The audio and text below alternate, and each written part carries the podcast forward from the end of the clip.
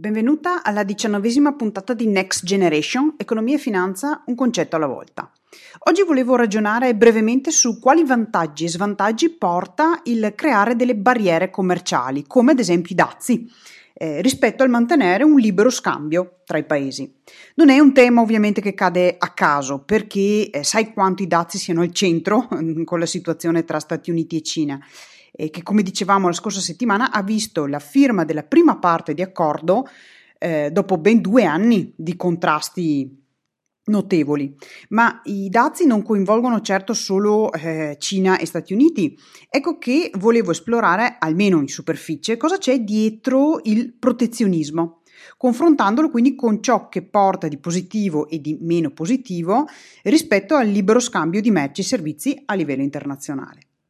Possiamo affermare che eh, molti economisti in verità preferiscono il libero scambio rispetto al protezionismo, cioè rispetto all'imporre delle barriere di vario tipo alla circolazione eh, delle merci e dei servizi.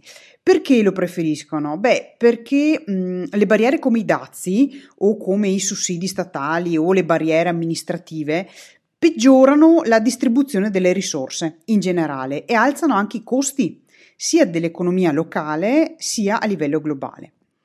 Proviamo un po' ad analizzare i vari punti di vista delle realtà, delle persone, delle figure che vengono coinvolte quando si applicano queste strategie, così da controllare chi ha dei vantaggi e chi no.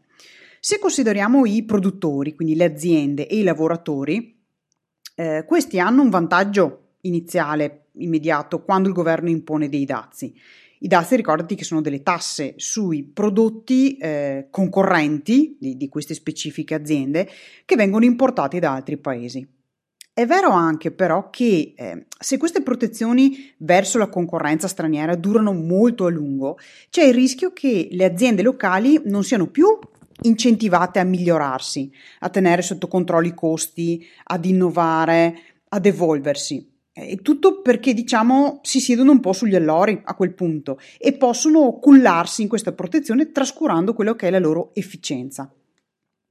Dal punto di vista dei consumatori, cioè persone come me e te comuni che compriamo, eh, abbiamo un danno dal punto di vista del protezionismo in molti casi, perché se prima acquistavamo ehm, quel prodotto o quel servizio importato, ora lo troviamo in primis in quantità minori, quindi ce n'è meno a disposizione e anche ad un prezzo più alto a causa delle tasse imposte.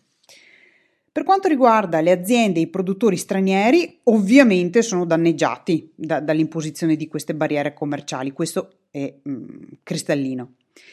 Se consideriamo il punto di vista della società in generale, mh, mm, questa viene penalizzata perché?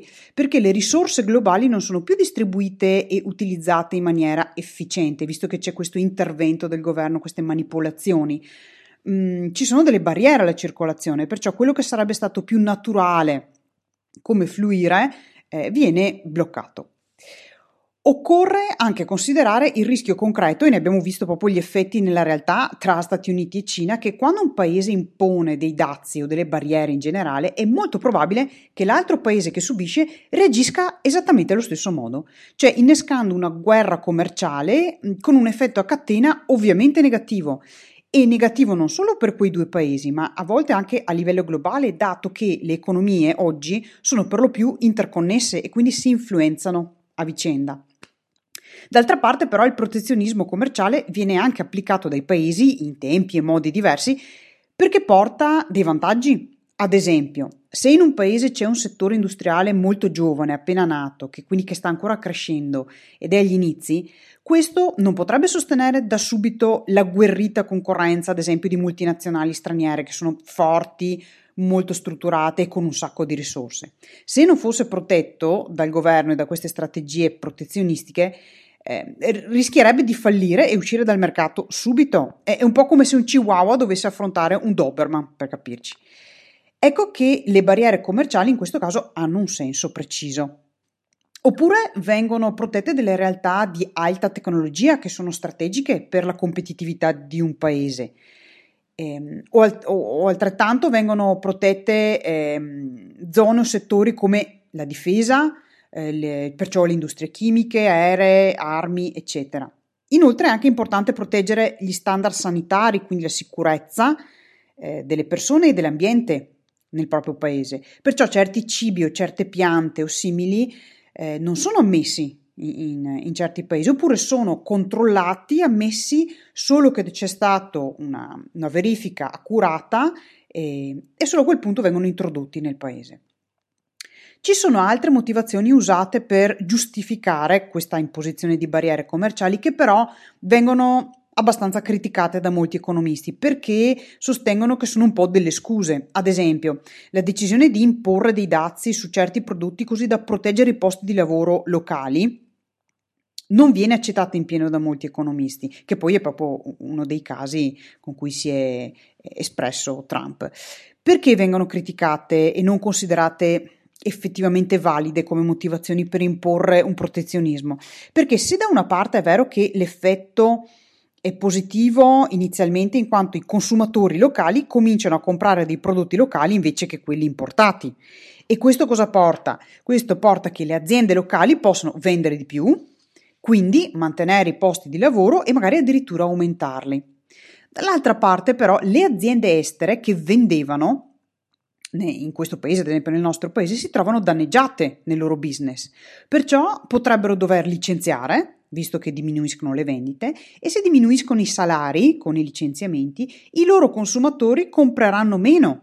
Compreranno meno anche prodotti che magari le nostre aziende producono e vendevano all'estero, quindi esportavano in quel paese.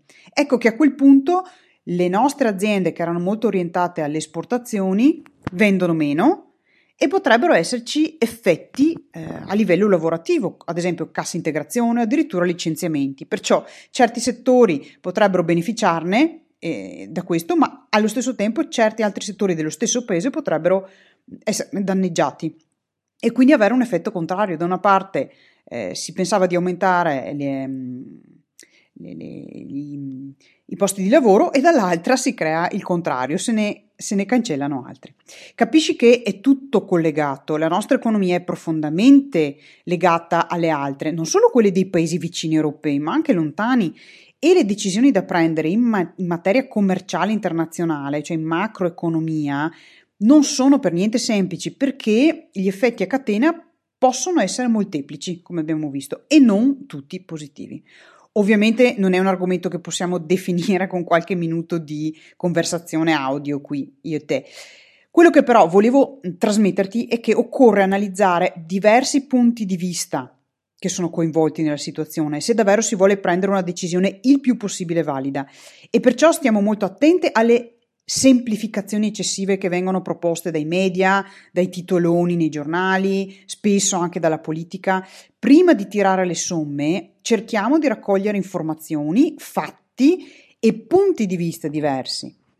Perché la libertà di scegliere ciò che è meglio per noi passa anche attraverso questo tipo di eh, valutazione. Ci sentiamo con Next Generation la prossima settimana. Ciao da Virginia Busato.